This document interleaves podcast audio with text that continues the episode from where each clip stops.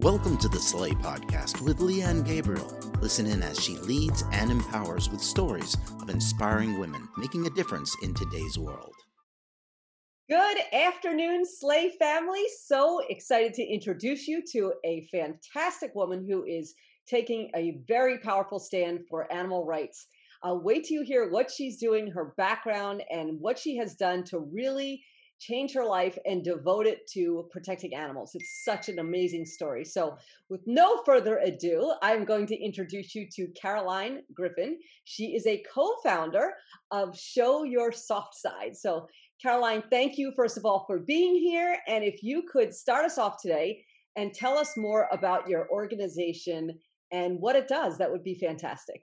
Well, thank you so much for having me. So, I am the co founder of an anti cruelty animal campaign called Show Your Soft Side. And it started 10 years ago in Baltimore uh, when a dog was set on fire. Mm. And the case made national news when two 17 year old boys were charged with the crime. And the evidence suggested that it was gang initiation.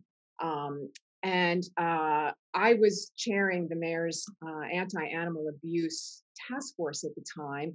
Uh, and when this Phoenix case went to trial a year later, it ended up in a hung jury. Um, and an advertising professional named Sandy Risette, who is now my partner, reached out to me and she said, I am devastated by, you know, the lack of a conviction in this case. Uh, I want to do something. I'm either going to be a vigilante or I'm going to do something about it. She said, I create ads. Um, would you be willing to partner with me to try to create some kind of uh, public service campaign. Mm. Um, and we met at a Starbucks. Um, she's this incredibly creative, dynamic woman. Uh, and we put our heads together with a third woman who was working at a local radio station, television station that was the flagship for the Ravens and the Orioles at the time. And so we wanted to create some kind of a um, a, an effective uh, campaign to try to stop these crimes from occurring in the first place.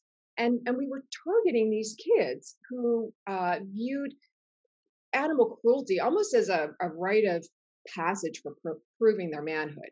It was always groups of boys that were showing off to each other. They were stoning animals, they were setting animals on fire, they were beating them to death.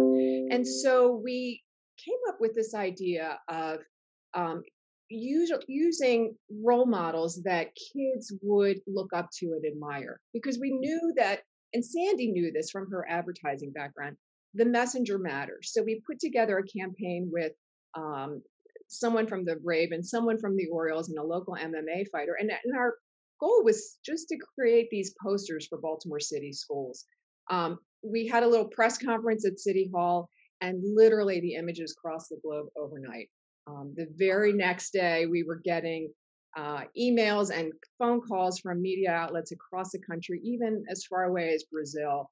So we knew we were on to something. And uh, 10 years later, we now have 250 celebrity ambassadors. We call them softies around the country uh, who who are ambassadors for our message that compassion toward animals is a strength, not a weakness.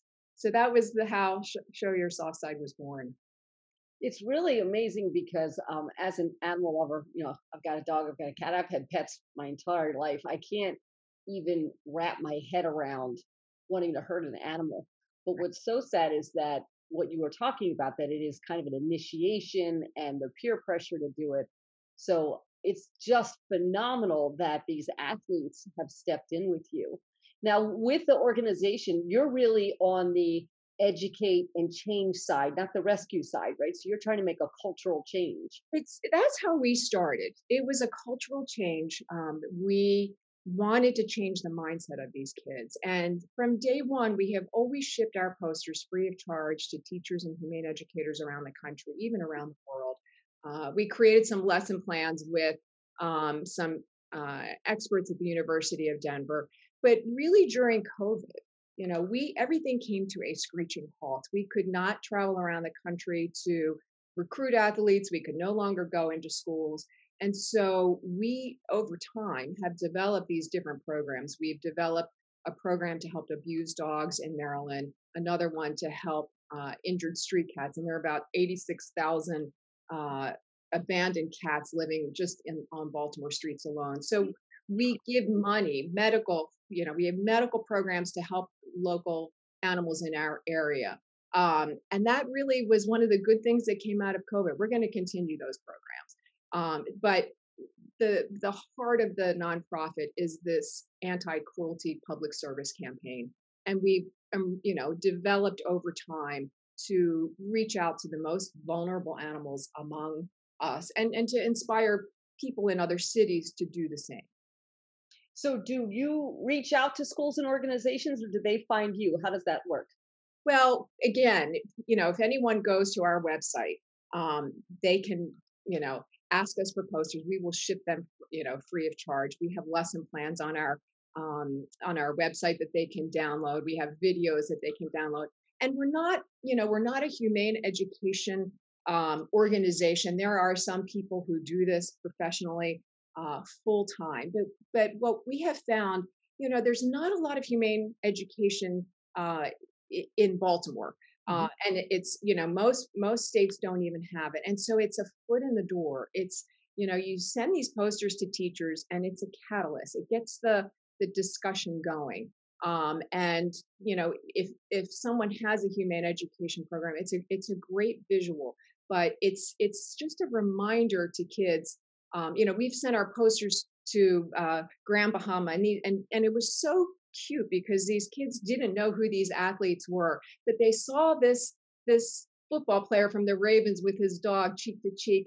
And it's a universal message of compassion. It doesn't matter if you know our softies, if you really know about us um, it's it really is a picture is worth a thousand words and so i think we have inspired people around the country around the world to have a different conversation about uh, the humane treatment of animals and why it's so critical your website is amazing and i love that first picture i mean first of all his arm is about the size of my entire rib cage right covered in tattoos. He's got this little kitten that he's holding on to. It's so fabulous. But it does really shift the way you look at it. I mean, it is different than if it was you and I. It's a really great tactic. Exactly. And that's John Rollo. He's a, a retired MMA fighter, and he brought the sport to Maryland. Uh, you know, he he um, said one time, I get stopped more for that that image of of me with my cat Doobie than I do for anything I've done professionally. So it really was a testament. He was in Los Angeles and said, "Oh, you're the guy with the cat," and he he was there professionally for his sport. He was like, "Yeah, that is me." So, you know, the messenger does matter. People take notice because of it's this juxtaposition of a very strong man, and we do have women now in the campaign in these very vulnerable positions with their with their animals. It really is um, it, they're very tender, sincere posters, and, and they have made an impact on people. They are really well done, and it's actually their real pets too, correct? They are, and so we always try to photograph professional athletes with their pets. But if they're traveling and they're away from uh, their own animal, we always partner with a rescue or a shelter because uh, sort of a subtext of our campaign is adopt, don't shop. And so by doing so, we um, you know, bring awareness to a lot of smaller organizations that may not be as well known. So um, it's it's always their own, ideally, or uh, a homeless animal uh, that needs a home. So that they may end up adopting by the time they finish posing with them. You know? happened many times. We had, we had we had this young Indy 500 driver who was in Baltimore about eight years ago when we had the Baltimore 500, and we had this eight, this eight week old kitten, and the and the sparks were flying immediately. You know, they're looking at each other, and he he went back to Indianapolis and he said, "I cannot live without this kitten. I have thought about her. You know." the entire month I'm home. So Southwest Airlines heard about it, flew the kitten from Baltimore to wow. Indianapolis, where they they've lived happily ever after. So there are a lot of stories of these professional athletes who have fallen in love with the the kitten or the puppy that we've paired them with, and lots of lots of sweet adoption stories have come from the campaign.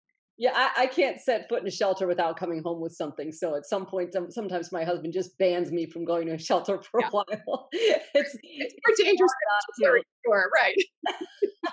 now, speaking of stories, would you mind maybe sharing a story or so on where your foundation and organization has made a difference? Maybe like a little success story of something that happened. That would be great to hear. Yeah, you know, um, there are so many local stories from our medical fund. We had a cat recently that was shot in the face, um, mm. and you know the whole jaw, the teeth, you know everything was was damaged. It's it's amazing to me that this cat actually survived, and we have all these partner vets who uh, work with us. And this, you know, this was a cat that was the victim of you know felony animal cruelty.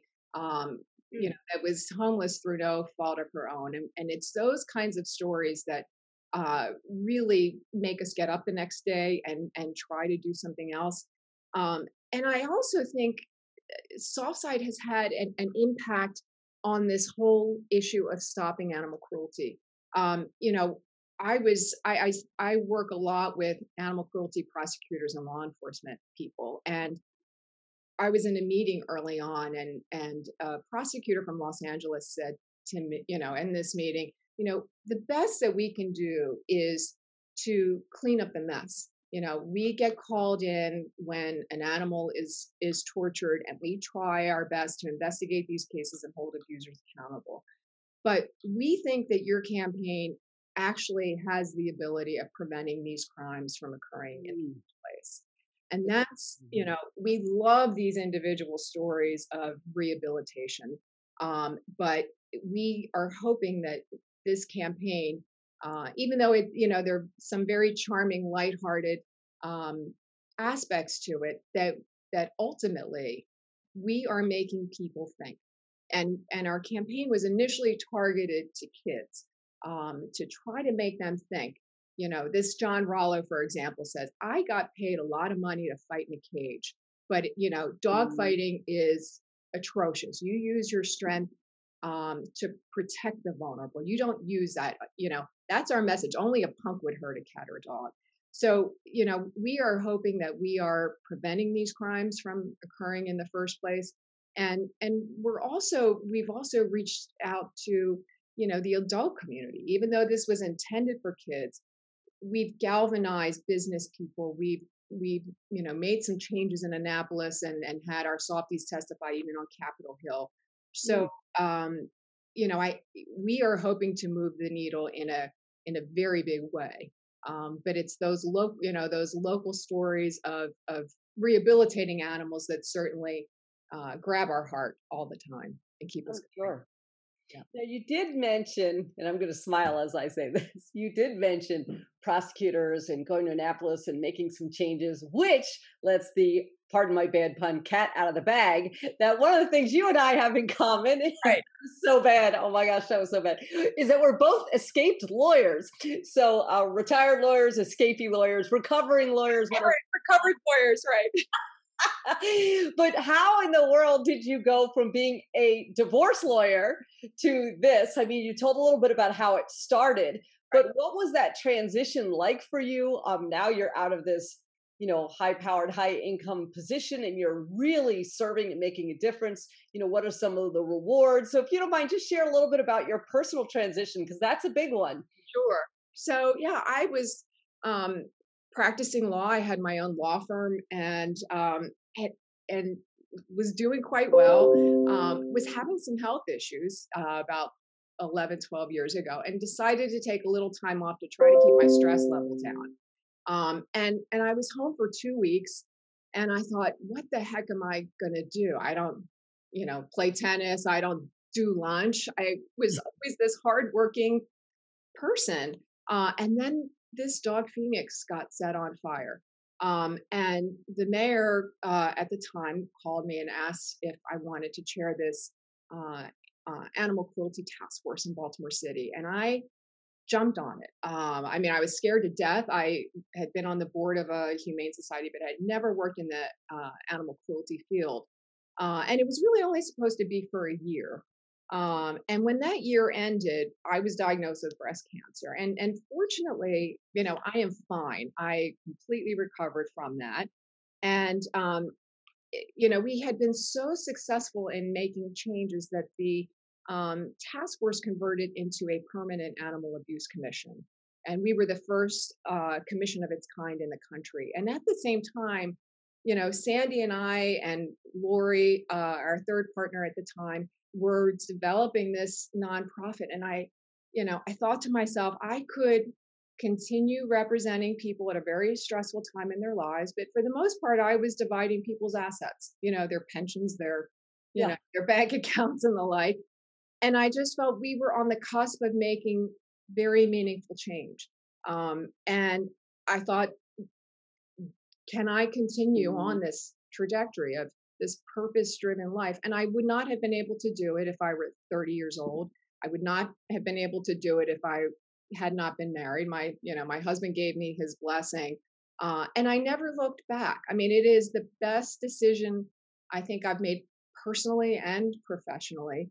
I haven't had a paycheck in all these years. Um, but and and and the workload, if anything, is actually more intense because when you care about something, uh, it it doesn't become work. It is a seven day a week job. It's the only thing that I've done that I don't, you know, I, everyone wants free time, but it is the one thing that is so fulfilling uh, to me. And so um, I'm just, I consider myself very lucky that when this opportunity presented itself, that I was able to seize upon it. And I can only do it because I'm middle aged and married. Uh, and and you know this door opened when one had closed. So um, it's it's been a great it's been a great ride the last 10 years or so. Well, first and foremost, I'm so grateful that you're healthy. That's amazing. So I'm glad that you're fully recovered and doing well. And it sounds like you are quite happy and fulfilled. And don't miss law for a minute. And I'll confess, no, no offense to any attorneys watching this, but I don't miss it either. I, I, certainly don't miss that timesheet with six minute increments because yes, but your life is, you know, yes, goodbye. So absolutely, but it's it's awesome. And look, I love the law; it is incredible. But sometimes it is true. You find something you're so passionate about, and you just run with it. So now you are in this great position, and you're doing all this work and I know I'm very inspired by hearing what you have to say, and I'm sure some of the other viewers will be as well. So I'd love for them to see your website. These pictures are amazing. And if they want to support, they can donate and do things through your website too, correct? Right. So, uh, you know, we continue to be an all volunteer uh, uh, nonprofit. We now have uh, eight board members. They're all women. They all, you know, we've been allowed to grow because of the skills of of each of these new board members. So when people donate to us, we don't have the, the, overhead that some of the bigger organizations would have. Really, you know, our money goes directly into our our programs, and so um, that is, you know, the the best way people can support. Um, we, you know, have a very active following on social media, and so, you know, we love when people share our our our softies. You know, we we just photographed two ravens on Saturday was the first photo shoot we had in in 16 months. So um, we, you know, we our goal is to get this campaign in every corner of the United States and in every classroom. So um, people can certainly help by, you know, by sharing our posts by doing that as well. So they can share the website. And did you you didn't give out the website name? I think can you give that out as well? Yes, it's uh, www.showyoursoftSide.org, and we are on Facebook and Twitter and Instagram as well. Fantastic. Yeah, and when people go to our our website, you know, if they want posters or you know any of our materials, we're we're happy to send them uh, to you know, especially teachers and humane educators around the country. It's really incredible that you provide all that for free. So I'm sure if somebody can even donate this much, every little this much probably helps quite a bit. Right. Absolutely. Now, one more question for you, if you don't mind. So, there will be people who are not in this area. Um, we actually have people in other countries who watch this as well. If somebody wants to get involved in their community, what are the things that they can do? Are can they look for organizations? Are there things they can do if they don't have maybe money that they can part with at the moment, but they have time? Can you make any suggestions for people? That would be great. Sure. So, um, every city, every town has, you know, their their animal shelter and there are so many wonderful rescue organizations that pull these animals out of the shelters to try to, you know, the ones that need more help with rehabilitation. And what's what's so wonderful, people want to work at the shelter. There always is a need to walk dogs, to socialize cats, um, to help with office work. Uh, and some people find that, you know, a little too emotionally challenging to see animals, um, you know, in a shelter setting. I just think there's, you know, the, the more you can help animals in a shelter, oftentimes they're very scared, they're very shut down. That actually is an enormous help to get them uh, out of the shelter. Um, but you know, the other thing, you know, every shelter and rescue organization has a wish list, and I'm always amazed at how uh, meaningful it is to just contribute something on that wish list. You know, people always, you know, these shelters and rescue organizations say we always need bleach, we always need paper towels, we always need printer paper. But even if you can't go to Costco and pick up an extra roll of uh, of, of paper towels, one thing that shelters and rescue organizations constantly need are used towels. I mean, every day you go to a, an animal shelter and a cat will be on a clean towel, and every day that towel gets washed. And so, that just the tremendous need of having just clean, laundered towels. So every time people are throwing away towels and blankets, you know, that's the kind of thing that that shelters can use. Um, and and you know, I love when when children have these lemonade stands. I mean, if you if a child raises fifty dollars, that goes in an enormous way in helping a, a, local rescue. I mean, the smallest rescue in our community spend easily spends ten thousand dollars a month on veterinary care. That is, it is just an, an astonishing um, amount of money to rehabilitate animals that uh, are sick and injured or abused. So um, really it, anyone from a child to an adult and every you know economic station in life you could always do something you know either by donating money donating your time or finding some need that that you know from their wish list that you know any shelter or rescue would be so deeply grateful to have that's really amazing even a used towel or a used blanket is great for them. Exactly. You know, one person's trash is another person's treasure. Treasure. Yeah, absolutely. You know, it's funny because um, I never realized it cost that much. Uh, we adopted our last cat from what they call a no-kill shelter, which is a place where they will just keep the animal if they need to for the entire life's animal. They won't put them down. And I can't imagine if that's what you're saying. An average shelter is carrying as overhead. What a place like that must carry as well really is. I mean, it is, you know, they have labor costs to just feed and clean those cages every day. It is, you know, it is a lot of money. Uh, and every every animal organization, you know, all took a hit during COVID. All our events were canceled, and so particularly now, um, you know, any kind of support that you can that people can give to their local rescue or shelter uh, is just so impactful. Well, we will absolutely post your website. Please, everyone, go look at the pictures and everything. It's an incredible campaign. It will definitely put a smile on your face. And, you know, if you've got a buck or two and you can give a little support to it, great. Or, like she said, we can volunteer and we can donate things that are in our house that we don't need anymore. So that's all fantastic ideas. And I congratulate you on the impact you're having. And I honor you for making such a big transition. And I won't make any lawyer jokes because there's nothing but good stuff that you're doing right here. but really, from the bottom of my heart, thank you. As someone who loves animals, you know, it's got to be very tough for you to see some of the things that you see. I can't imagine. And to keep a great smile on your face through all that and continue to forge forward says a lot about who you are. Thank you so much. Well, thank you. And for all of you who are watching this on Facebook, I would love to just remind you that we now have a YouTube channel.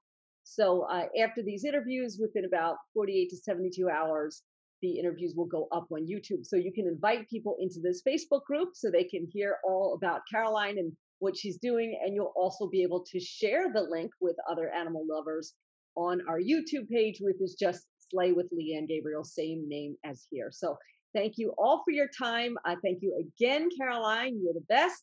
And we will see you all next Tuesday. Have a fantastic week. Thank you for listening to the Slay Podcast. If you have any questions, comments, or would like to join our exclusive Facebook group, you can reach out to Leanne and her staff at slay with lg at gmail.com. That's S L A E with LG at gmail.com.